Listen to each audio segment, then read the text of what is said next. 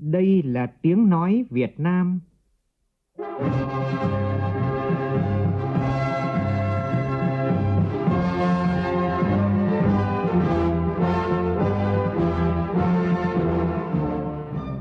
là tiếng nói Việt Nam, phát thanh từ Hà Nội, thủ đô nước Cộng hòa xã hội chủ nghĩa Việt Nam.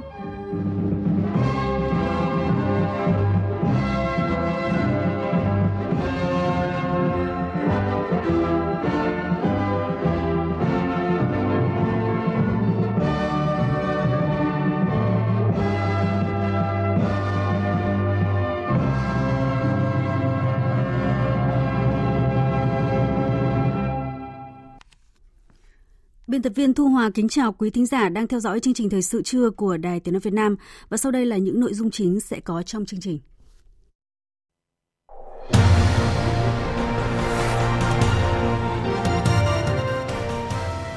Sau chuyến thăm Liên bang Nga và Vương quốc Na Uy, hôm nay Thủ tướng Chính phủ Nguyễn Xuân Phúc sẽ thăm Vương quốc Thụy Điển. Meeting hưởng ứng Ngày Thế giới không thuốc lá 31 tháng 5, giám sát chặt việc thực thi quy định cấm hút thuốc tại nơi làm việc Nguy cơ bệnh dịch tả lợn châu Phi tiếp tục lây lan ở các tỉnh thành phố khu vực Đông và Tây Nam Bộ rất cao do đang vào thời điểm giao mùa. Chiến đấu với căn bệnh ung thư để dành sự sống cho con, thêm một câu chuyện cổ tích về sự phi thường của những người mẹ. Trong phần tin quốc tế, Tổng thống Mỹ Donald Trump đang có chuyến thăm Nhật Bản, trở thành thượng khách đầu tiên đến Nhật Bản thời lệnh hòa. Các nước châu Âu bước vào ngày bầu cử quyết định với lo ngại về tỷ lệ cử tri vắng mặt cao. Bộ phim Parasite của Hàn Quốc đã giành giải cành cọ vàng tại Liên hoan phim quốc tế Cannes lần thứ 72 tại Pháp.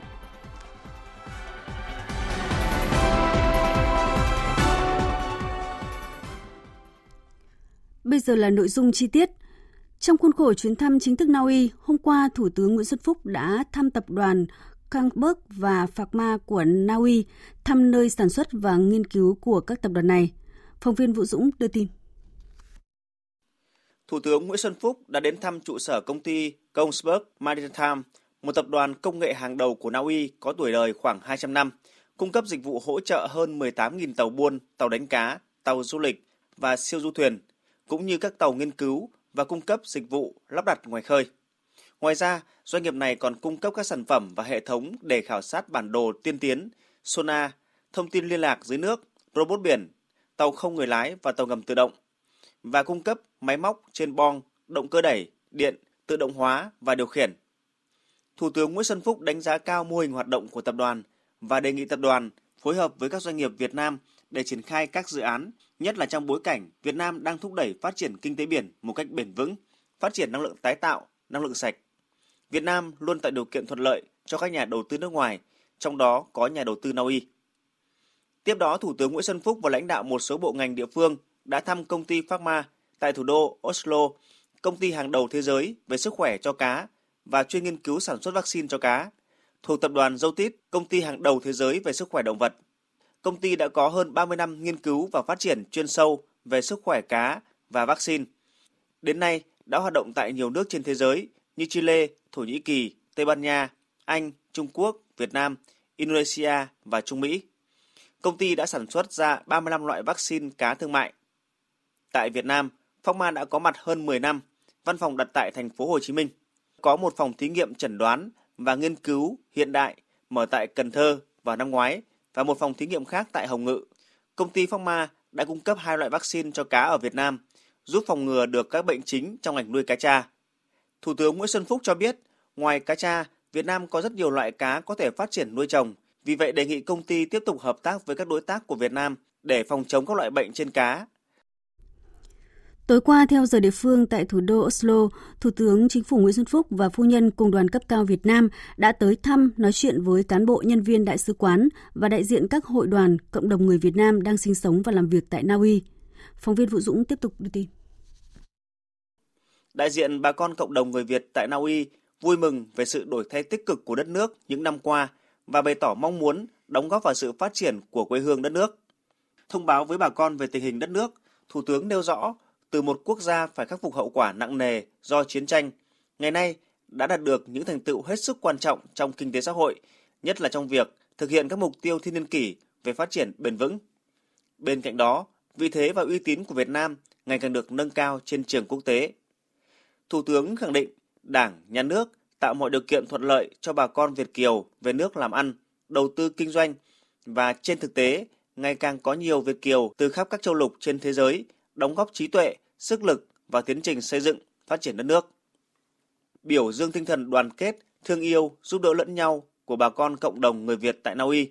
Thủ tướng bày tỏ mong muốn bà con tiếp tục nỗ lực trong học tập, rèn luyện, tiếp thu kiến thức khoa học và công nghệ của các quốc gia tiên tiến trên thế giới. Cùng với đó là phát huy hơn nữa phẩm chất tốt đẹp, thông minh, cần cù, chịu khó, không ngừng vươn lên trong cuộc sống, gìn giữ văn hóa, tiếng Việt và tích cực hơn nữa trong việc tham gia phát triển, xây dựng quê hương đất nước và góp phần thúc đẩy quan hệ hữu nghị, hợp tác Việt Nam Na Uy.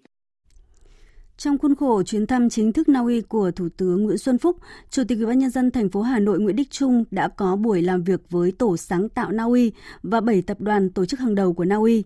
Tại cuộc tiếp xúc, lãnh đạo các tập đoàn đã trao đổi với Chủ tịch Ủy ban nhân dân thành phố Hà Nội về thế mạnh và kinh nghiệm công nghệ tiên tiến nhất của Na Uy như công nghệ xử lý rác và bùn thải và tái chế thành các chế phẩm phân bón phục vụ nông nghiệp, công nghệ dùng năng lượng sạch trong xử lý rác thải, công nghệ thu gom xử lý và tái chế các chất thải nhựa độc hại, công nghệ thanh toán và các ứng dụng giao thông thông minh khuyến khích người dân sử dụng hệ thống giao thông công cộng của thành phố, những kinh nghiệm và cơ chế quản lý khuyến khích hợp tác công ty trong xử lý rác, nước thải và phát triển giao thông công cộng. Đại diện lãnh đạo tổ chức sáng tạo Na Uy và các tập đoàn công ty đã cam kết sẽ tổ chức đoàn công tác của các doanh nghiệp Na Uy sang Hà Nội trong thời gian sớm nhất để triển khai các nội dung đã thảo luận.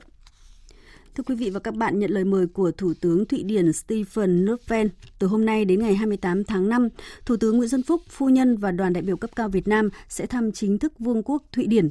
Chuyến thăm chính thức Vương quốc Thụy Điển của Thủ tướng Nguyễn Xuân Phúc là chuyến thăm đầu tiên cấp Thủ tướng đến Thụy Điển kể từ 20 năm qua. Trong bối cảnh quan hệ hợp tác hai nước đang phát triển tốt đẹp, chuyến thăm chính thức Vương quốc Thụy Điển sẽ tạo sung lực mới cho quan hệ đối tác bình đẳng cùng có lợi giữa hai nước, đưa quan hệ hợp tác Việt Nam Thụy Điển lên tầm cao mới.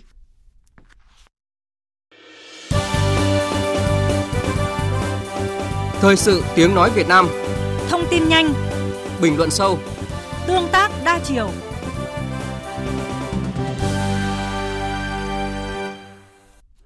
Chương trình Thời sự trưa sẽ tiếp tục với một số tin diễn ra trong buổi sáng nay.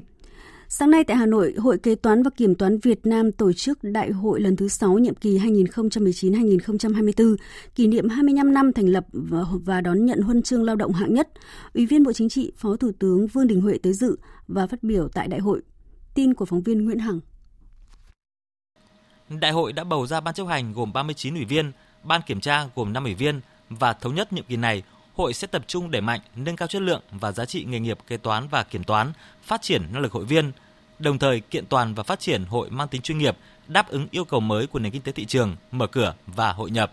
Thay mặt lãnh đạo Đảng, Nhà nước trao tặng huân chương lao động hạng nhất cho Hội Kế toán và Kiểm toán Việt Nam, Phó Thủ tướng Vương Đình Huệ yêu cầu trong nhiệm kỳ mới, hội cần làm tốt nhiệm vụ về củng cố và phát triển hội viên, tiếp tục nâng cao năng lực, tính chất nghề nghiệp của hội, phối hợp và chia sẻ kinh nghiệm với tổ chức nghề nghiệp quốc tế và khu vực để xây dựng hội thành tổ chức nghề nghiệp mạnh của Liên đoàn Kế toán Quốc tế và Liên đoàn Kế toán các nước trong khu vực.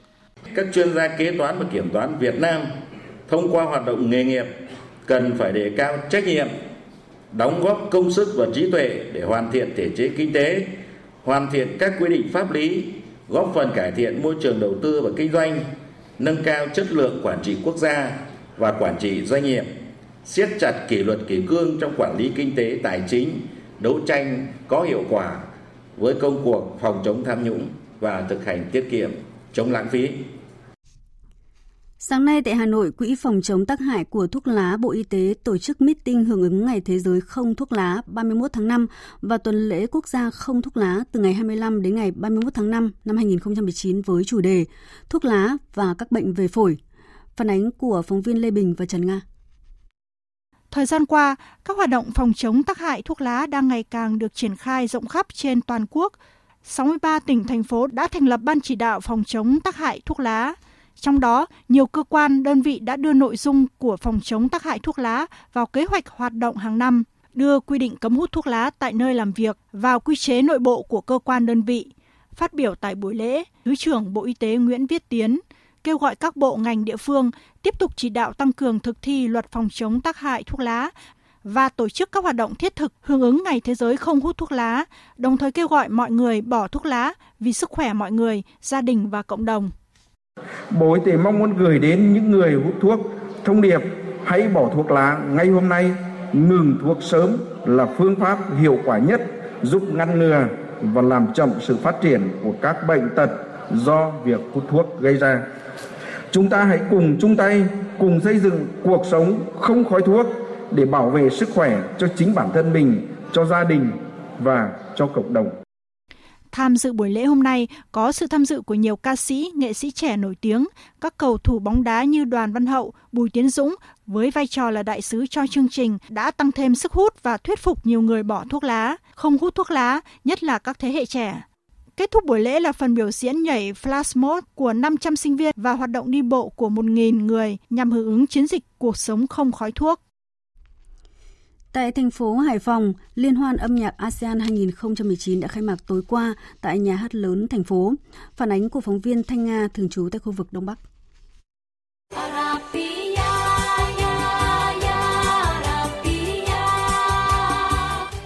Nhạc ASEAN 2019 có sự tham gia của các nghệ sĩ diễn viên các nước Campuchia, Lào, Indonesia, Malaysia, Philippines, Thái Lan và nước chủ nhà Việt Nam. Mỗi đơn vị tham gia liên hoan sẽ biểu diễn một chương trình gồm các tiết mục âm nhạc có thời lượng từ 40 đến 45 phút. Ông Dương Chan Formachis, Phó Giám đốc Nghệ thuật Quốc gia Lào cho biết. Đây là lần thứ hai đoàn nghệ thuật Lào tham dự Liên hoan âm nhạc ASEAN. Chúng tôi mang đến 5 tiết mục là những bài hát, những nhạc cụ, những dòng âm nhạc tiêu biểu của âm nhạc quốc gia Lào. Nói về tình yêu quê hương đất nước, sự phát triển của đất nước Lào, cũng như tình đoàn kết giữa các quốc gia ASEAN. Trong một tuần diễn ra liên hoan, mỗi đoàn nghệ thuật các nước sẽ biểu diễn chính thức hai buổi tại sân khấu nhà hát lớn thành phố Hải Phòng và biểu diễn 5 buổi phục vụ nhân dân thành phố Cảng tại trung tâm triển lãm thành phố, quận Đồ Sơn và huyện đảo Cát Hải. Ông Lê Khánh Hải, Thứ trưởng Bộ Văn hóa, Thể thao và Du lịch Việt Nam, trưởng ban chỉ đạo liên hoan khẳng định, đây là sự kiện văn hóa nghệ thuật tiêu biểu nhằm thúc đẩy quan hệ hợp tác quốc tế, giao lưu văn hóa giữa Việt Nam và các quốc gia trong khu vực. Liên hoan âm nhạc ASEAN là dịp để các nghệ sĩ chia sẻ kinh nghiệm trong hoạt động sáng tạo nghệ thuật, trao đổi, tiếp thu những giá trị độc đáo, đa dạng về loại hình nghệ thuật văn hóa của mình.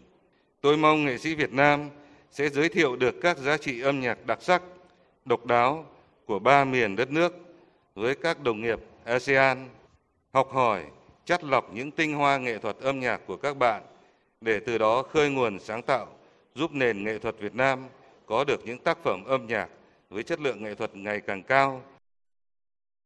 Cũng tối qua tại đảo Cù Lao Tràm, thành phố Hội An, tỉnh Quảng Nam diễn ra lễ kỷ niệm 10 năm Cù Lao Tràm, Hội An, được Tổ chức Giáo dục Khoa học và Văn hóa Liên Hợp Quốc UNESCO công nhận là khu dự trữ sinh quyển thế giới. Thủ tướng Chính phủ Nguyễn Xuân Phúc gửi thư chúc mừng và đánh giá sau 10 năm, Cù Lao Tràm, Hội An đã có bước chuyển mình toàn diện với sự bảo tồn nguyên vẹn, phát huy các giá trị tài nguyên thiên nhiên. Tin của phóng viên Hoài Nam tại miền Trung. Trong thư chúc mừng, Thủ tướng Nguyễn Xuân Phúc khẳng định rằng san hô, thảm cỏ biển, hệ sinh thái rừng nguyên sinh Cù Lao Chàm được bảo tồn, chất lượng môi trường được cải thiện rõ nét, đời sống người dân không ngừng được cải thiện, sinh kế được từng bước chuyển sang phát triển dịch vụ du lịch sinh thái bền vững. Trong 10 năm qua, khu dự trữ sinh quyển thế giới Cù Lao Chàm đang dần khẳng định vị thế trong lòng du khách trong và ngoài nước, tạo được niềm tin, sự yêu mến của du khách và bạn bè quốc tế. Điều này đã tạo thêm động lực cho người dân cũng như chính quyền thành phố quyết tâm hơn trong việc xây dựng Cù Lao Chàm đẹp cả về cảnh quan tự nhiên và con người, giàu có về tài nguyên thiên nhiên và đa dạng sinh học, tương xứng với tầm vóc của một khu vực được công nhận cấp quốc tế.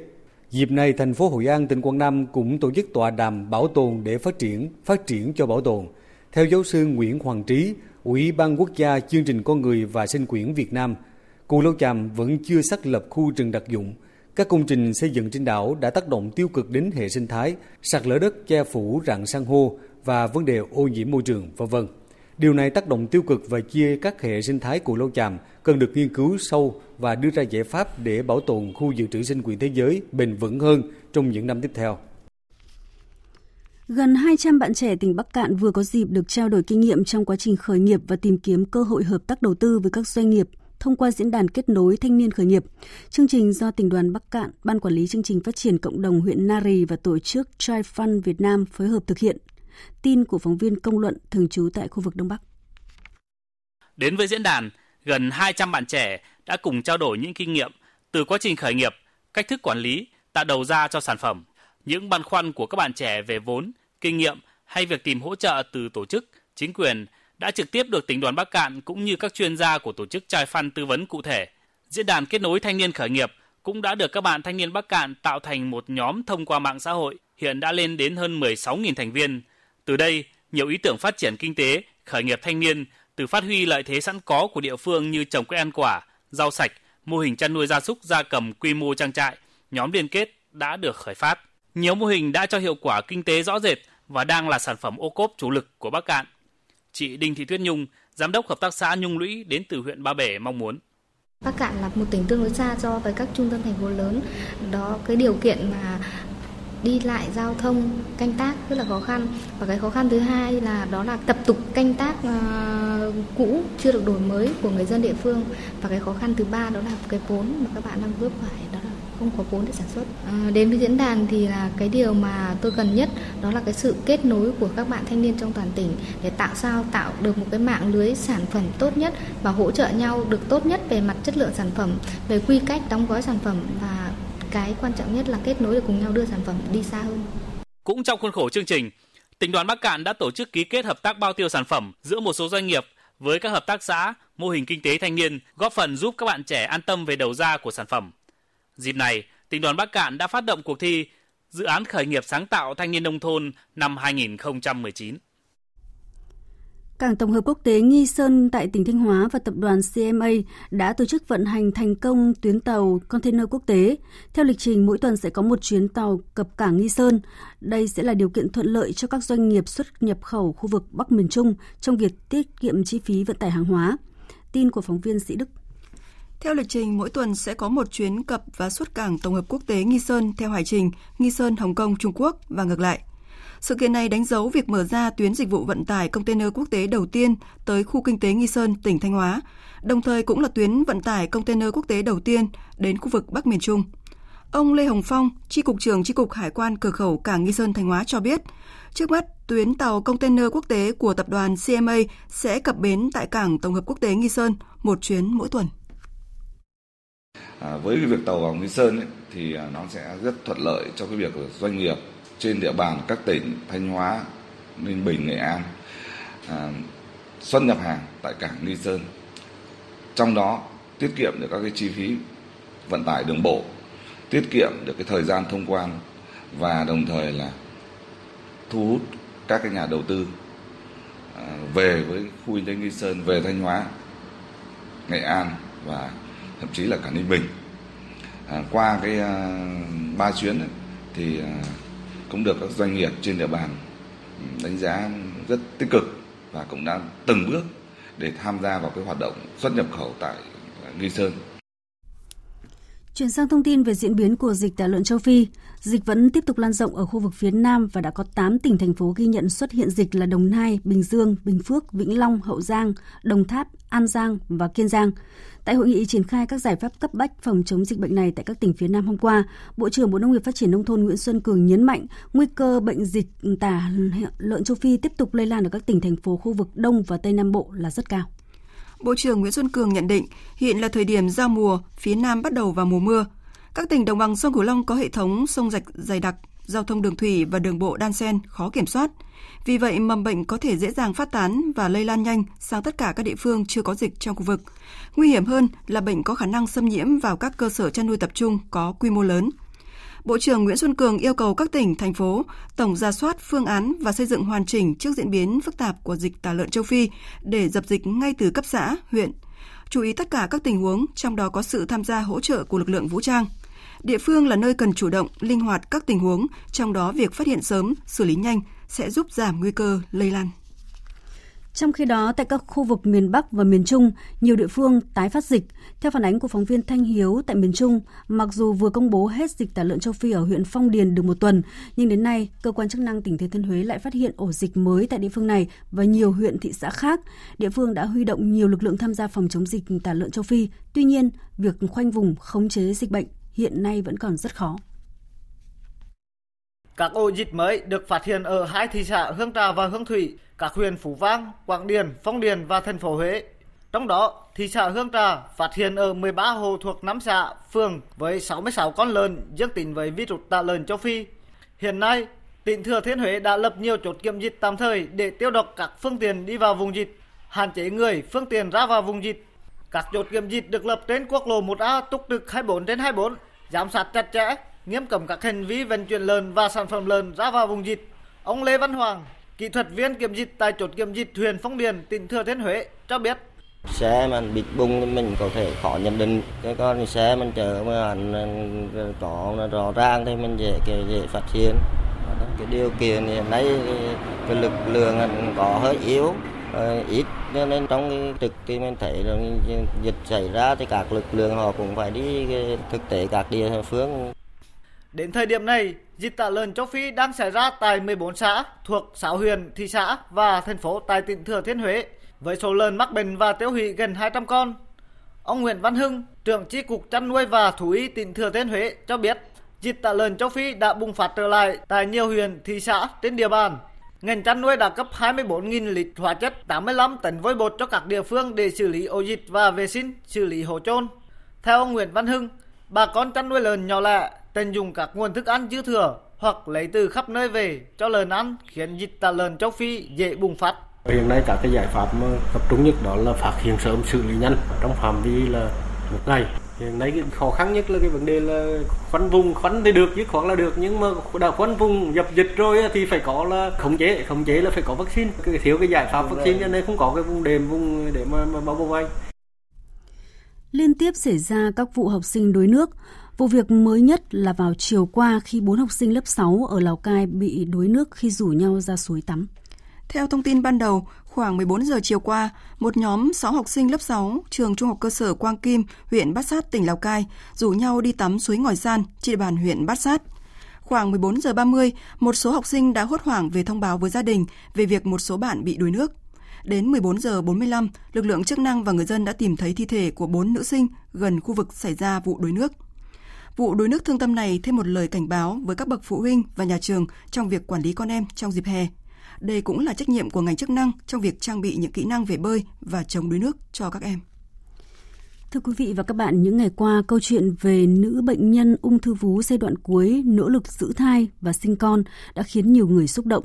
Câu chuyện không chỉ cho thấy tình mẫu tử thiêng liêng cao quý, vượt qua cả giới hạn về sự sống, mà còn ghi nhận những nỗ lực của các y bác sĩ khi giải quyết một ca khó, hy hữu, đó là mổ đẻ khi sản phụ ở tư thế ngồi, một cách lựa chọn duy nhất vì căn bệnh ung thư vú của bệnh nhân đã di căn lên phổi. Phóng viên Đài Tiếng Nói Việt Nam chuyển đến quý vị và các bạn câu chuyện đầy tính nhân văn cao cả này.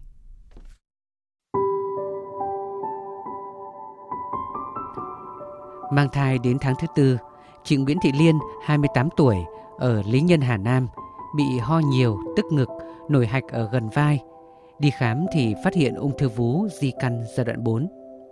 Nhận tin giữ từ bác sĩ bệnh viện ca, nhưng không một chút do dự, chị Liên quyết định giữ lại giọt máu trong cơ thể mình, dù điều này có ảnh hưởng tới sức khỏe trong quá trình điều trị.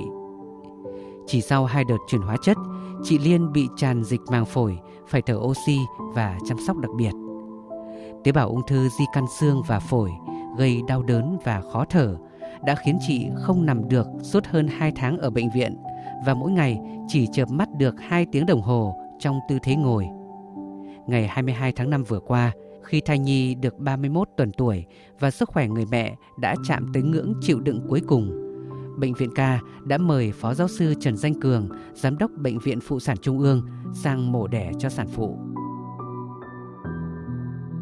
Đây là một cái ca mổ đặc biệt, mổ ngồi, tức là thông thường thì mổ lấy thai phải nằm, nhưng đây mổ ngồi đúng thế, à, vì rằng thì là chị không thở được. tôi cũng hành nghề cũng lâu rồi cũng mổ lấy thai nhiều chưa bao giờ tôi mổ ngồi. Ờ, cái tư thế mổ đặc biệt nhưng mà cái cuộc mổ diễn biến rất nhanh. Khi sau khi lấy thai xong thì cái, cái huyết động của chị nó tương đối là không ổn định. Cho nên là bác sĩ gây mê có nói rằng thì là ờ, qua mổ phải được tiến hành rất nhanh chóng để sao cho ừ, ừ, kết thúc cái cuộc mổ để họ hồi sức. Thế rất may thì ca mổ nó không có biến chứng. Cái thứ hai mà cái thành công của ngành y tế này là sự phối hợp rất là nhịp nhàng giữa các bệnh viện người mẹ trẻ và các y bác sĩ trong ca mổ đã vỡ òa trong cảm xúc khi ca mổ diễn ra suôn sẻ, cháu bé chào đời bình an. Chị Liên đặt tên con là Bình An với hy vọng đứa con thứ hai này vượt qua được thử thách của số phận. Những giọt nước mắt hạnh phúc lăn dài, người mẹ trẻ đang đếm ngược từng ngày để cuối tuần sau có thể được gặp đứa con bé bỏng chỉ nặng 1,5 kg. Còn anh Đỗ Văn Hùng, 31 tuổi, chồng của chị Liên, mấy ngày qua đi lại như con thoi giữa hai bệnh viện. Nước da đen sạm, gương mặt hốc hác, râu ria mọc dài, đôi mắt người đàn ông lam lũ này không còn đỏ hoe như lúc vợ vượt cạn, mà ánh lên niềm vui trong lần được thăm con. Lúc vào mộ rất lo, nhưng mà khi mổ xong rồi hiện tại đến bây giờ là mẹ cũng tạm ổn và con cũng tạm ổn thì cảm thấy nhẹ nhõm sau khi ca mổ thành công thì gia đình cũng rất chi là mừng và cũng rất cảm ơn các đội ngũ bác sĩ đã thực hiện ca mổ thành công. Đang ở bệnh viện ca, cách con trai hơn chục cây số, chị Liên vẫn đang nỗ lực chiến đấu với bệnh tật để sớm có thể được gặp con. Các bác sĩ bệnh viện ca cho biết sức khỏe của chị Liên tiến triển tốt hơn giai đoạn trước, không còn phải hồi sức tích cực nữa.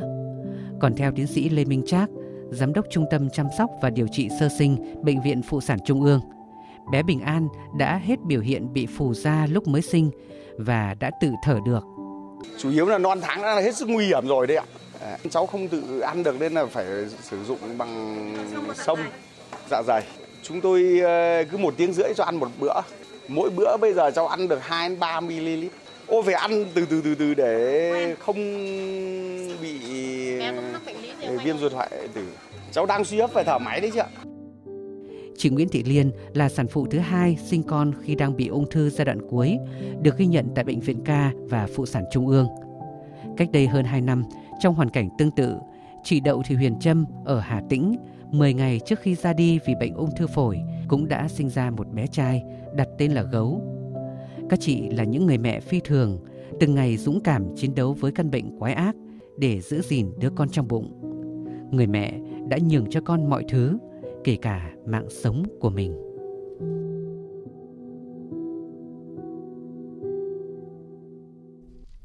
Vâng, à, những câu chuyện của chị Đậu Thị Huyền Trâm, chị Lê Thị Tú Cẩm hay là chị Nguyễn Thị Liên đã chứng minh một điều phi thường ngay giữa đời thường này. Họ đã tạo ra những kỳ tích với mong mỏi một cuộc sống bình an cho những người ở lại. Xin được chuyển sang những tin đáng chú ý khác. Sau một tuần bị tài xế phản ứng vì cho rằng chỉ đi hơn 200 mét đường nhưng phải đóng phí toàn tuyến, chưa qua trạm BOT T2 đặt trên quốc lộ 91 ở phường Thới Thuận, quận Thốt Nốt, thành phố Cần Thơ bất ngờ tạm dừng thu phí.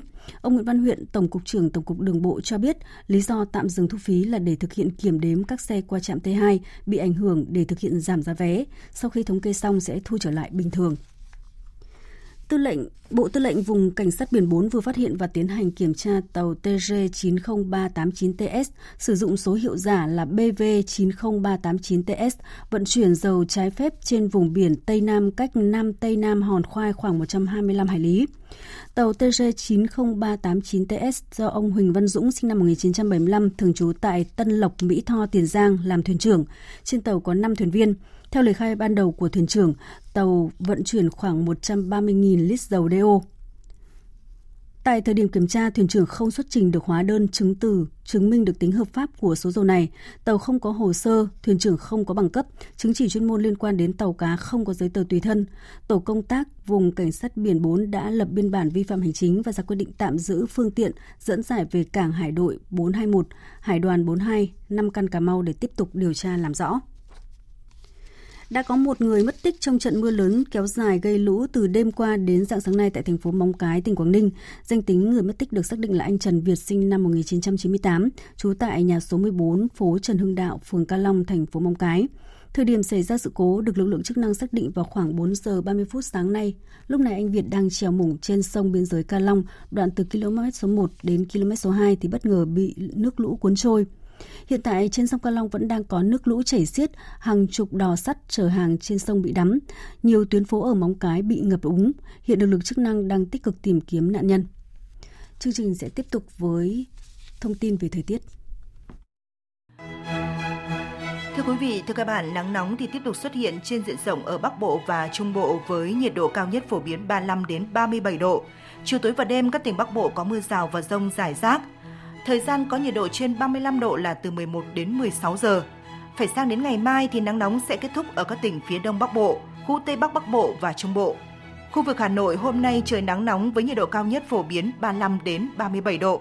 Trung tâm Dự báo Khí tượng Thủy văn Quốc gia cũng cảnh báo là ngày hôm nay, chỉ số cảnh báo tia tử ngoại UV có giá trị từ 6 đến 9 tại Hà Nội, Đà Nẵng và thành phố Hồ Chí Minh, ứng với mức ảnh hưởng nguy cơ gây hại cao đối với cơ thể của con người khi mà tiếp xúc trực tiếp với ánh nắng. Với khu vực Tây Nguyên và Nam Bộ, ngày nắng, đêm có mưa rào và rông vài nơi nhiệt độ từ 31 đến 34 độ, có nơi trên 34 độ. Chương trình Thời sự trưa sẽ tiếp tục với phần tin thế giới. Hôm nay, Thủ tướng Nhật Bản Shinzo Abe và Tổng thống Mỹ Donald Trump đã có một trận đấu gôn tại sân gôn Mobara, tỉnh Chiba, Nhật Bản. Giao hữu gôn đã trở thành hoạt động truyền thống khi hai nhà lãnh đạo này gặp nhau. Tin của phóng viên Việt Dũng thường trú tại Nhật Bản. Giới chức Nhật Bản bày tỏ mong muốn hai nhà lãnh đạo sẽ tận dụng bầu không khí thoải mái và giản dị của sân gôn để thảo luận về một loạt các vấn đề như thương mại song phương, vũ khí hạt nhân của Triều Tiên hay là vòng đàm phán thương mại Mỹ-Trung. Sau khi chơi gôn, hai nhà lãnh đạo cùng các phu nhân xem sumo và dùng bữa tối không chính thức tại một nhà hàng nướng than truyền thống của Nhật Bản ở Tokyo. Tổng thống Mỹ Donald Trump là quốc khách đầu tiên đến Nhật Bản trong kỷ nguyên lệnh hòa. Ngày mai, Tổng thống Mỹ Donald Trump và phu nhân sẽ có cuộc hội kiến với Nhật Hoàng Naruhito và Hoàng hậu Masako. Ông Donald Trump sẽ nhà là nhà lãnh đạo nước ngoài đầu tiên gặp mặt Nhật Hoàng mới kể từ sau lễ đăng quang ngày 1 tháng 5 vừa qua. Trước đó, trong bữa tiệc tối qua phát biểu trước giới doanh nghiệp Nhật Bản, Tổng thống Donald Trump nhấn mạnh bầu không khí chưa bao giờ tốt như hiện nay để đầu tư vào Mỹ. Trong bối cảnh các cuộc đàm phán thương mại đang diễn ra giữa Mỹ và Nhật Bản, nhà lãnh đạo Mỹ cũng bày tỏ mong muốn về một thỏa thuận có thể lấp đầy được sự mất cân bằng trong cán cân thương mại song phương. Phản ánh của phóng viên Bùi Hùng. Các cuộc đàm phán thương mại giữa Nhật và Mỹ diễn ra vào đầu tháng này đã không đạt được những thỏa thuận đáng kể. Cùng với việc hãng Toyota của Nhật cũng cho ý kiến về việc phát ngôn của Tổng thống Mỹ Donald Trump trước đó cho rằng việc nhập khẩu ô tô từ Toyota của Nhật khiến cho an ninh Mỹ bị đe dọa. Nhưng với việc phát biểu của ông Trump khi vừa tới Nhật à, bằng việc đánh giá cao đầu tư của các nhà đầu tư Nhật Bản vào Mỹ, trong đó có Toyota khiến mối lo ngại cho việc xuất khẩu ô tô của Nhật Bản có nhiều hy vọng mới. Tuy nhiên, Bộ trưởng Tái thiết Kinh tế Nhật Bản Motegi cho biết Tại cuộc đàm phán thương mại các bộ trưởng hai nước diễn ra ngay trong tối ngày hôm qua ngày 25 tháng 5, mặc dù hai bên tiếp tục nỗ lực thống nhất được một số vấn đề liên quan đến hợp tác thương mại, song để có kết quả cụ thể tại hội đàm giữa Thủ tướng Abe và Tổng thống uh, Trump dự kiến diễn ra vào ngày mai 27 tháng 5 còn có nhiều khó khăn. Do vậy, hai bên vẫn cần phải đàm phán từng bước một ờ, ở các giai đoạn khác nhau. Giới phân tích cho rằng mục đích chính của cuộc viếng thăm Nhật Bản lần này của ông Trump không phải là vấn đề thương mại hai nước, do đó nên tránh những phê phán ông Trump từ góc độ này. Các nước Liên minh châu Âu hôm nay bước vào ngày bầu cử quyết định với lo ngại ngày càng tăng về việc tỷ lệ cử tri vắng mặt cao, yếu tố được xem là đem lại lợi thế cho các đảng cực hữu, dân túy. Phóng viên Quang Dũng thường trú tại khu vực Tây Âu đưa tin. Cuộc bầu cử Nghị viện châu Âu đã bắt đầu từ ngày 23 tháng 5 tại một số nước như Anh, Hà Lan, nhưng đa số các quốc gia còn lại của Liên minh châu Âu lựa chọn ngày 26 tháng 5 là ngày bầu cử. Trong đó có những nước đóng vai trò quan trọng hàng đầu đối với Liên minh châu Âu là Đức, Pháp, Italia và Tây Ban Nha. Một trong những ẩn số lớn nhất của cuộc bầu cử trong ngày 26 tháng 5 này là tỷ lệ cử tri đi bầu. Các cuộc thăm dò dư luận cuối cùng trong ngày 25 tháng 5 tại nhiều quốc gia Liên minh châu Âu cho thấy tỷ lệ cử tri đi bỏ phiếu trong ngày 26 tháng 5 được dự báo sẽ ở mức không cao. Tính trung bình tỷ lệ đi bỏ phiếu tại toàn bộ Liên minh châu Âu vào khoảng 42%. Nguy cơ cử tri vắng mặt đang tạo ra sức ép rất lớn cho các đảng phái truyền thống, bởi thông thường các cử tri ủng hộ các đảng cực hữu và dân túy luôn tích cực đi bỏ phiếu đông hơn rất nhiều cử tri các đảng khác. Điều này khiến tại một số quốc gia như tại Pháp, đảng cực hữu được dự báo sẽ về nhất, vượt lên trên đảng của Tổng thống Pháp Emmanuel Macron. Cuộc đua thay thế Thủ tướng Anh Theresa May, người mới tuyên bố từ chức hai ngày trước đây, đang bắt đầu nóng lên với các xác nhận tham gia tranh cử của nhiều ứng viên. Bộ trưởng Y tế Anh Matt Hancock, nhân vật thứ năm trong đảng bảo thủ hôm qua đã chính thức tuyên bố bước vào cuộc đua. Cuộc đua chỉ mới bắt đầu, song quan điểm về Brexit mà các ứng viên chưa đưa ra đã bộc lộ rõ sự khác biệt trông thấy. Tổng hợp của biên tập viên Hồng Nhung. Chỉ hai ngày sau khi nữ Thủ tướng Anh chính thức tuyên bố ý định từ chức, cho đến nay đã có 5 ứng cử viên xác nhận ý định tham gia chạy đua vào vị trí chủ nhân ngôi nhà số 10 phố Downing tại thủ đô London. Cuộc đua chỉ mới bắt đầu, song quan điểm về Brexit mà các ứng cử viên đưa ra đã bộc lộ rõ sự khác biệt trông thấy. Tại một hội thảo kinh tế diễn ra tại Thụy Sĩ mới đây, cựu Ngoại trưởng Johnson đã nói rõ quan điểm của ông về Brexit. Nước Anh sẽ rời Liên minh châu Âu vào ngày 31 tháng 10 tới, dù có thỏa thuận hay không. Bộ trưởng Y tế Anh Matt Hancock, nhân vật thứ 5 trong đảng bảo thủ, hôm qua chính thức tuyên bố bước vào cuộc đua. Trái với quan điểm của ông Johnson, trong cuộc trả lời phỏng vấn Đài Phát thanh 4 hôm qua, ông Hancock nhấn mạnh rằng người kế nhiệm bà May cần phải là người trung thực trong việc điều hòa các lợi ích nhằm giúp thỏa thuận Brexit được thông qua tại Quốc hội. Ông cũng bác bỏ khả năng tổ chức tổng tuyển cử sớm ở Anh để giải quyết bế tắc Brexit, cho rằng điều này sẽ chỉ dẫn đến thảm họa cho nước Anh và có nguy cơ tạo ra cơ hội để lãnh đạo công đảng đối lập Jeremy Corbyn lên nắm quyền vào lễ Giáng sinh – Tôi không muốn nước Anh không có thỏa thuận Brexit và chúng tôi đã nỗ lực hết sức để tránh điều đó xảy ra. Phần đông các nghị sĩ trong Quốc hội đã bày tỏ phản đối việc không có thỏa thuận. Cái chúng ta cần làm giờ là phải thuyết phục số đông ủng hộ thỏa thuận để đảm bảo chuyển giao kết quả trưng cầu ý dân một cách có trật tự, có tổ chức nhằm hỗ trợ nền kinh tế đất nước. Một vụ dò dỉ khí CO2 nghiêm trọng xảy ra hôm qua trên một con tàu chở hàng tại tỉnh Sơn Đông, miền Đông Trung Quốc. Đến nay đã có 10 người thiệt mạng, 19 người bị thương. Phóng viên Đài Tiếng nói Việt Nam thường trú tại Trung Quốc đưa tin. Con tàu xảy ra sự cố mang tên Kim Hải Tường của công ty vận tải biển tỉnh Phúc Kiến. Khi sự cố xảy ra, tàu đang cập cảng sửa chữa. Hệ thống phòng cháy chữa cháy trên tàu báo lỗi và gây dò dỉ khí CO2. Ngay sau đó, Phó Thủ tướng Tôn Xuân Lan và lãnh đạo các bộ ngành liên quan của Trung Quốc đã ra chỉ thị yêu cầu chính quyền địa phương kịp thời xử lý vụ việc và cứu chữa những người bị thương. 19 người bị thương đã được đưa vào viện và không còn nguy hiểm đến tính mạng. Đến nay, chưa có dấu hiệu cho thấy vụ việc có thể phát sinh thêm các sự cố kèm theo. Theo thông tin ban đầu, vụ việc là do thao tác của nhân viên phụ trách cứu sinh chữa cháy trên tàu gây nên. Hiện cơ quan công an đã bắt giữ các đối tượng liên quan. Công tác điều tra vẫn đang tiếp tục tiến hành và sẽ xử lý nghiêm các đối tượng chịu trách nhiệm chính trong vụ việc này. Tác phẩm điện ảnh Hàn Quốc Ký sinh trùng của đạo diễn uh, Bong Joon-ho đã chiến thắng giải cành cọ vàng tại Liên hoan phim Cannes 2019. Đây cũng là lần đầu tiên trong lịch sử Liên hoan phim danh giá nhất thế giới này, một tác phẩm điện ảnh của Hàn Quốc đã giành được giải thưởng lớn nhất cành cọ vàng. Bộ phim Ký sinh trùng đứng đầu bảng điểm đánh giá trong 18 phim tranh giải Cannes năm nay. Bộ phim đáng mong đợi nhất trong năm nay được đạo diễn sản xuất Bong Joon-ho chỉ đạo sản xuất, người đã mang về nhiều thành công với các dự án phim trước đó như là Quái vật sông Hàn hay Chuyến tàu băng giá và Ốc Cha. Đây cũng là đại diện duy nhất của Hàn Quốc tham gia Liên hoan phim Cannes 2019. Phim xoay quanh hai gia đình ở hai thái cực đối lập hoàn toàn trong xã hội Hàn Quốc. Diễn viên Kong Kang Ho hóa thân thành người cha thất nghiệp Kim Ti Kek, còn Lee Sun Ki-eun vào vai giám đốc Bắc trong vai một ông chủ gia đình giàu có và thành đạt. Đạo diễn Bong Joon-ho từng chia sẻ, Ký sinh trùng là một bộ phim thuần chất Hàn Quốc nên có thể sẽ gây khó hiểu cho khán giả nước ngoài. Tuy nhiên, bộ phim đã chinh phục được những vị giám khảo khó tính nhất. Trong bài phát biểu nhận giải, đạo diễn Bong Joon-ho đã gửi lời cảm ơn tất cả các nhân viên, diễn viên và cho biết ký sinh trùng là một thử nghiệm đối với ông. Tại sao bộ phim lại hấp dẫn ban giám khảo? Theo tôi có hai lý do. Một là bộ phim thực sự phản ánh hiện thực của thời đại. Và thứ hai là chúng ta có thể làm việc với những diễn viên tuyệt vời. Phim không phải là thứ thuộc sở hữu của riêng bạn. Đó là nỗ lực của cả một nhóm. Và chúng tôi đã có những diễn viên tuyệt vời như ngày sông ở đây.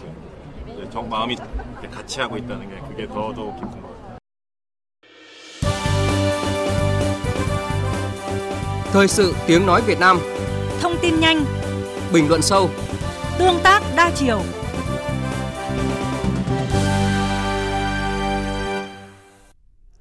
Quý vị và các bạn đang nghe chương trình Thời sự trưa của Đài Tiếng Nói Việt Nam. Thưa quý vị và các bạn, thế giới tuần qua có nhiều sự kiện quan trọng. Nổi bật là cuộc bầu cử nghị viện châu Âu. chuyến công du của Tổng thống Mỹ Donald Trump tới Nhật Bản hay cuộc chiến thương mại Mỹ-Trung tiếp tục leo thang với mức độ khó lường. Những sự kiện này đều có những tác động và ảnh hưởng tới đời sống chính trị thế giới.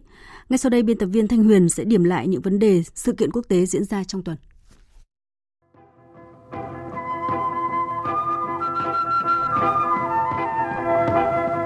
Thưa quý vị và các bạn, căng thẳng thương mại Mỹ-Trung Quốc tiếp tục phủ bóng nền kinh tế toàn cầu những ngày qua. Trong bối cảnh các cuộc đàm phán thương mại giữa hai nước vẫn chưa thể đạt được một thỏa thuận nào, việc chính quyền Tổng thống Mỹ Donald Trump liên tiếp đưa ra loạt biện pháp cấm cửa tập đoàn viễn thông Huawei của Trung Quốc đã đẩy cuộc đối đầu giữa hai nền kinh tế hàng đầu thế giới lên một nước thang mới. Mặc dù Washington tạm hoãn thực thi lệnh cấm xuất khẩu công nghệ của Mỹ cho Huawei đến giữa tháng 8 tới, nhưng tác động của các biện pháp chống Huawei đối với cả hai bên được dự báo là không hề nhỏ. Sự thiệt hại với chủ thể Huawei là không thể bàn cãi. Tuy nhiên, giới chuyên gia đánh giá việc ngăn chặn bán linh kiện quan trọng cho Huawei cũng giáng một đòn mạnh vào các công ty Mỹ vốn là một thành tố trong chuỗi cung ứng của tập đoàn công nghệ khổng lồ Trung Quốc. Năm ngoái ước tính các công ty Mỹ bán được khối lượng linh kiện có tổng trị giá đến 11 tỷ đô la Mỹ cho Huawei. Việc Mỹ chấp nhận có những sự thiệt hại trong cuộc chơi đối với Huawei cho thấy chính sách quyết liệt của chính quyền Tổng thống Donald Trump nhằm ngăn chặn sự trỗi dậy của Trung Quốc với sức mạnh kinh tế và công nghệ ngày càng nổi trội. Trong bối cảnh gia tăng sức ép với Trung Quốc trong các vấn đề kinh tế thương mại, Tổng thống Mỹ Donald Trump và phu nhân đang có chuyến thăm chính thức tới Nhật Bản từ ngày 25 đến 28 tháng 5 với tư cách là quốc khách đầu tiên sau khi bắt đầu thời đại mới ở Nhật Bản với niên hiệu lệnh hòa – vì thế với quan hệ song phương, sự kiện ngoại giao này mang tính biểu tượng cao, cho thấy một sự gắn bó không thay đổi trong mối quan hệ đồng minh Nhật-Mỹ. Với Nhật Bản, chuyến thăm của Tổng thống Mỹ Donald Trump sẽ giúp tăng cường vị thế của Tokyo trong chiến lược châu Á của Washington. Đó cũng sẽ là thắng lợi cho chiến lược dài hơi của Thủ tướng Shinzo Abe. Trước đó, chính sách cứng rắn của Thủ tướng Abe với Triều Tiên và mối quan hệ đầy trông gai với Trung Quốc đã khiến cho ông gần như bị Washington bỏ rơi trong chính sách của họ ở châu Á. Giờ đây thì mọi thứ đã khác. Tổng thống Mỹ Donald Trump thăm Nhật Bản trong 3 ngày trong bối cảnh Mỹ đang tìm kiếm sự trợ giúp từ đồng minh để đối trọng với Trung Quốc khi chiến tranh thương mại ngày càng leo thang và những thách thức mới từ phía Triều Tiên. Chuyến thăm Nhật Bản của Tổng thống Donald Trump cũng cho thấy chiến lược Ấn Độ Dương, Thái Bình Dương của Mỹ ngày càng được coi trọng. Nhật Bản sẽ là một đối tác, một đồng minh quan trọng đã, đang và sẽ hỗ trợ đắc lực cho Mỹ trong các hồ sơ an ninh, chính trị của khu vực. Thưa quý vị và các bạn, tuần này là thời điểm quan trọng đối với người dân các nước châu Âu. Cử tri của 27 nước thành viên Liên minh châu Âu EU đã đi bỏ phiếu bầu 751 nghị sĩ thuộc Nghị viện châu Âu khóa 2019-2024. Đây là một cuộc bầu cử rất quan trọng vì kết quả lựa chọn của cử tri sẽ định hình chính sách của Liên minh châu Âu trong 5 năm tới. Cuộc bầu cử lần này diễn ra khi sự chia rẽ cùng tâm lý hoài nghi châu Âu đang lan rộng tại lục địa già, khiến cho nhiều cử tri tỏ thái độ bất mãn và thờ ơ với sự kiện chính trị lớn này. Nhiều người dân châu Âu đã không còn đặt niềm tin vào Nghị viện châu Âu bởi cho rằng các nghị sĩ thời gian qua đã không tìm được những giải pháp hợp lý cho những vấn đề cấp thiết như là xử lý làn sóng người di cư hay giải quyết các vấn đề an ninh, môi trường và việc làm. Bên cạnh đó, thế bế tắc dai dẳng của Brexit cùng sự trỗi dậy của chủ nghĩa dân túy chống hội nhập EU đã khiến cho Tổng thống Pháp Emmanuel Macron đã mô tả cuộc bỏ phiếu bầu Nghị viện châu Âu năm nay là một lựa chọn hoặc là vì châu Âu hoặc là chống lại châu Âu. Hay nói cách khác, cuộc bầu cử chính là một cuộc trưng cầu ý dân đối với hình mẫu hội nhập của EU.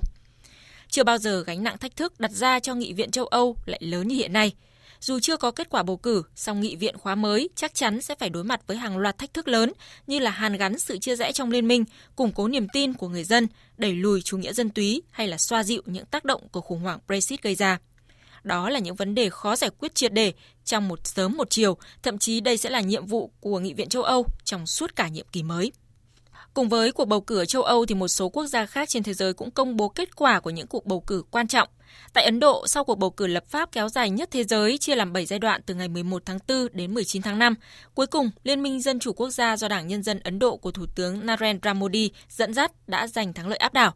Đây là lần đầu tiên kể từ năm 1984, một chính đảng tại Ấn Độ giành được đa số tuyệt đối để tự đứng ra thành lập chính phủ trong nhiệm kỳ mới. Kết quả này phản ánh sự tín nhiệm của cử tri đối với những việc làm mà chính phủ của Thủ tướng Modi đã làm được trong 5 năm qua. Trên thực tế thì sau 5 năm cầm quyền, nhà lãnh đạo Ấn Độ đã tạo ra nhiều dấu ấn cả về đối nội và đối ngoại. Về đối nội, chính phủ đã có những bước đi mạnh mẽ và táo bạo trên tất cả các mặt trận, từ việc quyết đoán trong vấn đề an ninh quốc gia đến tích cực thúc đẩy cải cách giúp nền kinh tế cất cánh và nâng cao đời sống nhân dân. Về đối ngoại, Thủ tướng Modi được đánh giá là đang đưa Ấn Độ thành một quốc gia có đường lối đối ngoại chủ động, đặc biệt là trong quan hệ với các nước lớn. Với việc Thủ tướng Narendra Modi sẽ tiếp tục tại nhiệm, chính sách đối ngoại thực dụng trong 5 năm qua sẽ tiếp tục được chính quyền mới theo đuổi. Sự ủng hộ mạnh mẽ của người dân cũng sẽ tạo niềm tin và điều kiện thuận lợi để Thủ tướng Modi tiếp tục triển khai các chính sách cải cách kinh tế đang thực hiện, cũng như là các chính sách tài chính vĩ mô, tái cấu trúc nền kinh tế để đưa Ấn Độ trở thành công xưởng của thế giới trong nhiệm vụ phát triển đất nước. Còn tại Indonesia, kết quả kiểm phiếu chính thức của cuộc tổng tuyển cử được công bố tuần qua cho thấy đương kim Tổng thống Joko Widodo đã giành chiến thắng trước ứng cử viên đối thủ là cựu tướng quân đội Prabowo Subianto. Kết quả này có hiệu lực tức thời, điều đó đồng nghĩa với việc Tổng thống Widodo sẽ bước vào nhiệm kỳ lãnh đạo thứ hai liên tiếp để thực hiện những chính sách sâu rộng nhằm thúc đẩy và đa dạng hóa nền kinh tế ở đất nước vạn đảo. Tuy nhiên, Tổng thống Joko Widodo tái đắc cử lần này không thuận lợi như cách đây 5 năm. Sau khi kết quả chính thức của cuộc tổng tuyển cử được công bố, cựu tướng quân đội Subianto đã nộp đơn kiện ra tòa án hiến pháp với cáo buộc rằng ông thua cuộc trước đương kim tổng thống Widodo do tình trạng gian lận phiếu bầu tràn lan.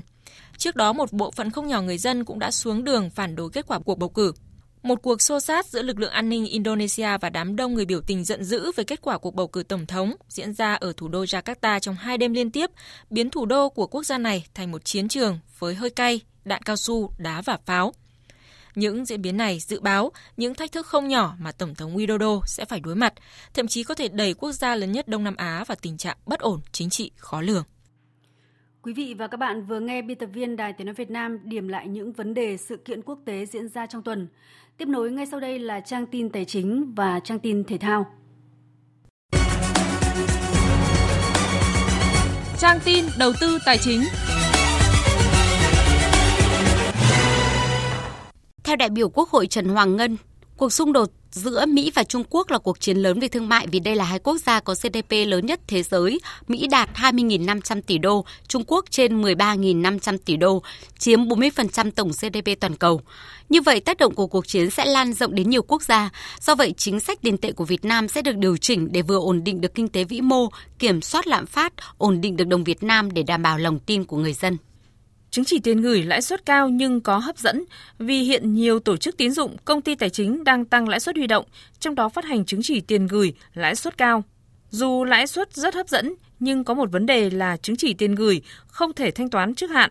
Nếu có nhu cầu về vốn mà giấy tờ có giá chưa đến hạn thanh toán, người mua chứng chỉ tiền gửi có thể cầm cố giấy tờ có giá này để vay vốn, song lãi suất cho vay lại sẽ cao hơn lãi suất mà ngân hàng trả cho người mua chứng chỉ tiền gửi. Do vậy, theo chuyên gia tài chính, người mua chứng chỉ tiền gửi cần tính toán kỹ, chỉ nên mua khi đã kế hoạch hóa được việc sử dụng vốn của mình. Thưa quý vị và các bạn, trên thị trường chứng khoán khác với diễn biến của tháng 5 năm ngoái khi chỉ số VN Index mất hơn 13% với những phiên giảm điểm chiếm phần lấn át, diễn biến thị trường kể từ đầu tháng 5 của năm nay cho thấy xu hướng tăng điểm đang vượt trội.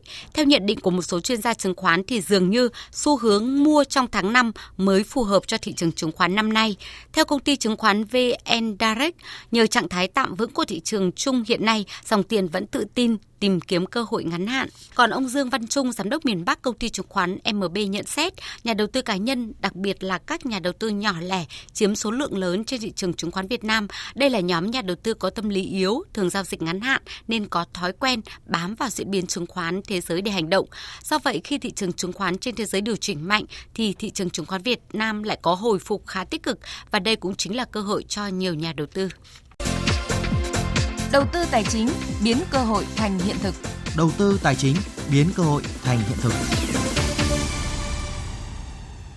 Thưa quý vị và các bạn, đối với hạ tầng cảng biển hiện nay, các giải pháp để khai thác hiệu quả được đặt ra như thế nào nhằm mục tiêu giảm chi phí vận tải, tạo điều kiện gia tăng giá trị hàng hóa và tăng sức cạnh tranh của doanh nghiệp trong vận tải hàng hóa xuất khẩu. Phóng viên Hà Nho phỏng vấn ông Cao Trung Ngoan, quyền Tổng Giám đốc Công ty Cổ phần Cảng Hải Phòng về nội dung này. Mời quý vị và các bạn cùng nghe. Thưa ông là Cảng Hải Phòng với lợi thế phát triển khai thác hiệu quả thì được thực hiện như thế nào? Cảng Hải Phòng là cửa ngõ chính đi ra biển của các tỉnh phía Bắc. Thành phố Hải Phòng là một trong những cực tăng trưởng của khu vực uh, kinh tế Bắc Bộ gồm Hà Nội, Hải Phòng và Quảng Ninh. Uh, vai trò của Cảng Hải Phòng đối với phát triển kinh tế biển, đặc biệt là uh, lưu thông hàng hóa rồi phối hợp vận chuyển lưu thông với quốc tế à, giữ một vai trò hết sức quan trọng. À, đặc biệt à, trong bối cảnh khu vực Hải Phòng thì có đầy đủ các cái loại hình giao thông từ kết nối giao thông đường bộ, đường thủy nội địa, đường sắt và đường hàng không. Chính vì thế, vị trí và vai trò của thành phố Hải Phòng đối với phát triển kinh tế biển giữ một vai trò đặc biệt quan trọng đối với kinh tế khu vực phía Bắc. Thưa ông là khi mà hạ tầng cảng biển của Hải Phòng được đầu tư thì hiện nay đón những cái tàu trọng tải lớn ra vào thì điều này ạ thúc đẩy như thế nào kết nối giao thương ạ? Thành phố Hải Phòng, cảng Hải Phòng là khu vực được kết nối với lại các cái khu vực cảng biển giữa quốc tế, cảng biển trong nước. Chính vì thế cái việc kết nối giao thông với các loại hình đường bộ, đường thủy nội địa, đường sắt và đường hàng sông là hết sức thuận lợi. Chính vì thế mà hàng hóa được luân chuyển đến các cái vùng trọng điểm Bắc Bộ một cách nhanh chóng nhất. Giao thông Hải Phòng đã được đầu tư đồng bộ gồm các cái trục đường kết nối giữa cảng biển với các trục giao thông chính của quốc gia cho nên là cái luân chuyển hàng hóa nó rất là thuận lợi và nó thể hiện ở chỗ là hàng năm thì lượng hàng hóa tăng trưởng qua khu vực Hải Phòng đều tăng trưởng hai con số. Vận chuyển hàng hóa xuất nhập khẩu thì được thực hiện như thế nào?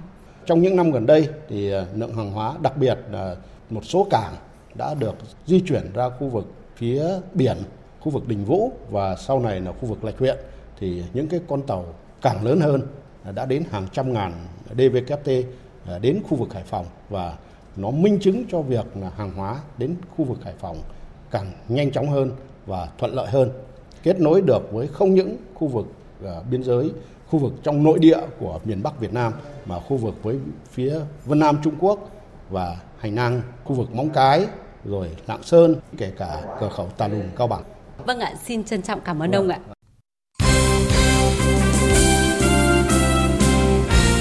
Hôm qua trong khuôn khổ vào 11 V-League 1 2019, câu lạc bộ Hoàng Anh Gia Lai phải nhận thất bại đầu tiên dưới thời huấn luyện viên Kim Tae-hun. Còn Sana Khánh Hòa Biển Việt Nam đã có chiến thắng đầu tiên sau 50 ngày chỉ biết hòa và thua trong mùa giải năm nay. Tại Nha Trang, ngay ở phút thứ 14, đội khách đã vươn lên dẫn trước sau pha đánh đầu chính xác của Hà Minh Tuấn. Đây cũng là bàn thắng thứ ba của tiền đạo đang thi đấu cho câu lạc bộ Quảng Nam. Tuy nhiên, tiền đạo Oliveira ngã khôn khéo trong vòng cấm ở phút thứ 28 tạo điều kiện để trung vệ Toure sút 11m thành công gỡ hòa một đều cho chủ nhà Khánh Hòa. 8 phút sau, Oliveira lại ngã trong vòng cấm để rồi chính anh nâng tỷ số lên 2-1 cho đội chủ nhà từ chấm phạt đền. Dù Claudio san bằng tỷ số 2 đều cho Quảng Nam ở phút thứ 64, nhưng lại là Oliveira có pha bay người đánh đầu đẹp mắt đã định chiến thắng 3-2 cho Sana Khánh Hòa Biển Việt Nam. Trong khi đó trên sân Hòa Xuân, đội chủ nhà SHB Đà Nẵng chỉ mất 7 phút để dẫn bàn trước khi Đặng Anh Tuấn có pha bắt volley sát vòng cấm đánh bại thủ thành Siasma. 10 phút sau, từ pha đá phạt góc của Thanh Hải đến lượt Tiến Dụng bật cao đánh đầu nhân đôi cách biệt cho đội chủ nhà. Bàn thắng danh dự của Hoàng Anh Gia Lai được thực hiện bởi Minh Vương với cú đánh đầu kỹ thuật ở phút thứ 93. Thất bại 1-2 trước SHB Đà Nẵng cũng là thất bại đầu tiên của Hoàng Anh Gia Lai dưới thời huấn luyện viên Kim Tae-hun tại V-League 2019. Trên sân thống nhất, câu lạc bộ Thành phố Hồ Chí Minh xuất sắc đánh bại Sông Lam Nghệ An 2-1 nhờ có bàn thắng của Joel và Epasi sau vòng 11, câu lạc bộ Thành phố Hồ Chí Minh tiếp tục giữ vững ngôi đầu với cách biệt 5 điểm so với đội thứ hai câu lạc bộ Hà Nội. Trong khi đó, chiến thắng của Sana Khánh Hòa Biển Việt Nam trước Quảng Nam đã đưa đội bóng phố biển lên vị trí thứ 13, đẩy chính Quảng Nam vào đáy của bảng xếp hạng.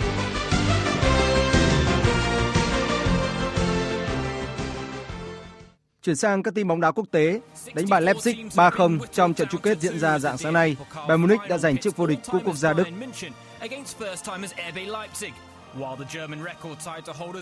Lewandowski lập cú đúp và bàn còn lại được ghi bởi Kingsley Coman, giúp thầy trò huấn luyện viên Niko Kovac hoàn tất cú đúp vô địch Bundesliga và cúp quốc gia. Đây là chiếc cúp quốc gia thứ 19 trong lịch sử của hùng xám Bayern. Trong khi đó, trong trận chung kết cúp nhà vua Tây Ban Nha, Barcelona nhập cuộc đầy quyết tâm và nhanh chóng giành quyền kiểm soát thế trận. Tuy nhiên, Valencia lại có bàn thắng trước sau pha phản công sắc bén của Kevin Gamero ở phút thứ 21. 12 phút sau đó, Rodrigo nâng tỷ số lên 2-0 cho Valencia. Phải tới phút thứ 73, Barcelona mới có bàn thắng rút ngắn cách biệt nhờ sự tỏa sáng của Messi. Thua chung cuộc 1-2, Barcelona ngậm ngùi nhìn Valencia nâng cao danh hiệu cuối cùng của mùa giải 2018-19.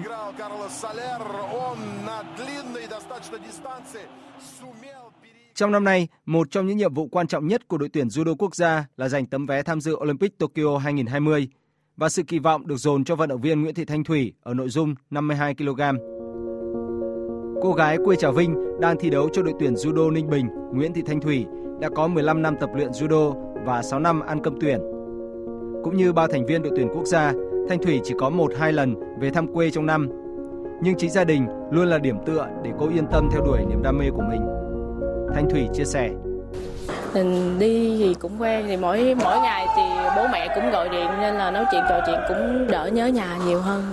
Ờ, bố mẹ em cũng uh, gọi là cũng ủng hộ em trong cái con đường thể thao này theo đuổi đam mê của em. Em thấy uh, vận động viên thì ừ, theo đuổi đam mê của mình thì mình không có gọi là thiệt thòi gì hết trơn Trong năm nay, sau hai giải châu Âu mở rộng vào tháng 2, vô địch châu Á vào tháng 4, Thanh Thủy còn được đầu tư tham dự 4 giải Grand Prix châu Á mở rộng, vô địch thế giới, vô địch châu Đại Dương từ tháng 5 đến tháng 9 để chuẩn bị hành trang tốt nhất cho võ sĩ tài năng này. Ông Nguyễn Hữu An, trưởng bộ môn judo, Tổng cục Thể dục Thể thao đánh giá Thủy thì ờ, có cái ờ, lối đánh ờ, chuyên về sức mạnh và thể lực Ờ, nhưng mà khi mà chúng ta đi ra đấu trường lớn, cái lối đánh này thì gặp nhiều ờ, vấn đề ờ, trong việc mà chiến thắng đối thủ. Trong cái năm nay thì ban huấn luyện xây dựng là cho thủy tập trung thiên về kỹ thuật nhiều hơn, sẽ đi tập huấn nhật để cải thiện cái cái lối đánh này thì mới tiếp cận được với các cái giải trong ở khu vực trên thế giới. Áp lực không nhỏ, nhưng thanh thủy khẳng định vẫn đang nỗ lực từng ngày để đạt mục tiêu lớn nhất trong sự nghiệp của mình giành vé dự Olympic 2020.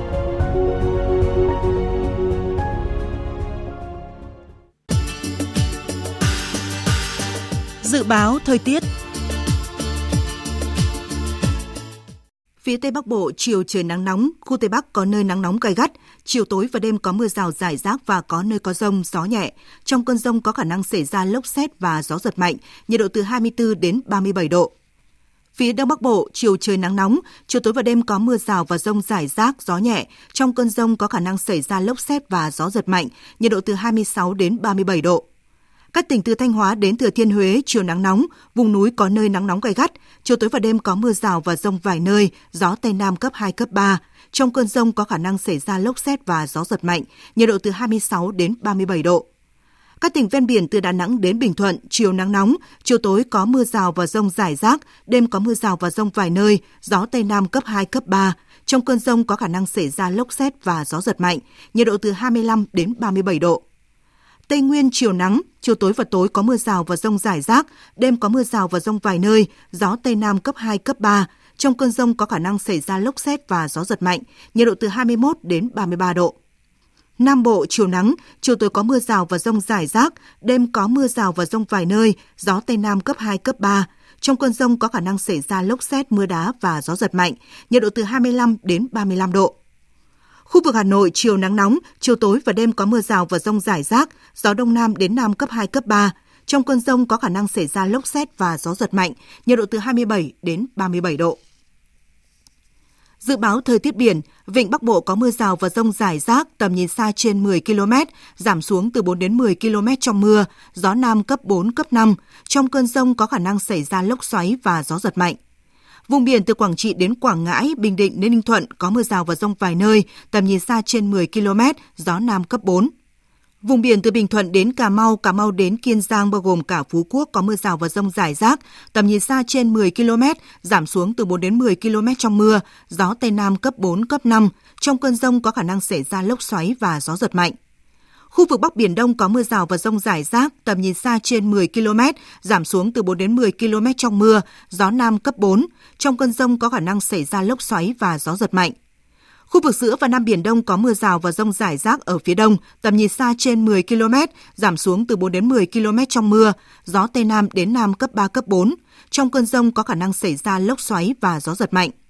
Khu vực quần đảo Hoàng Sa thuộc thành phố Đà Nẵng có mưa rào và rông vài nơi, tầm nhìn xa trên 10 km, gió Nam cấp 4.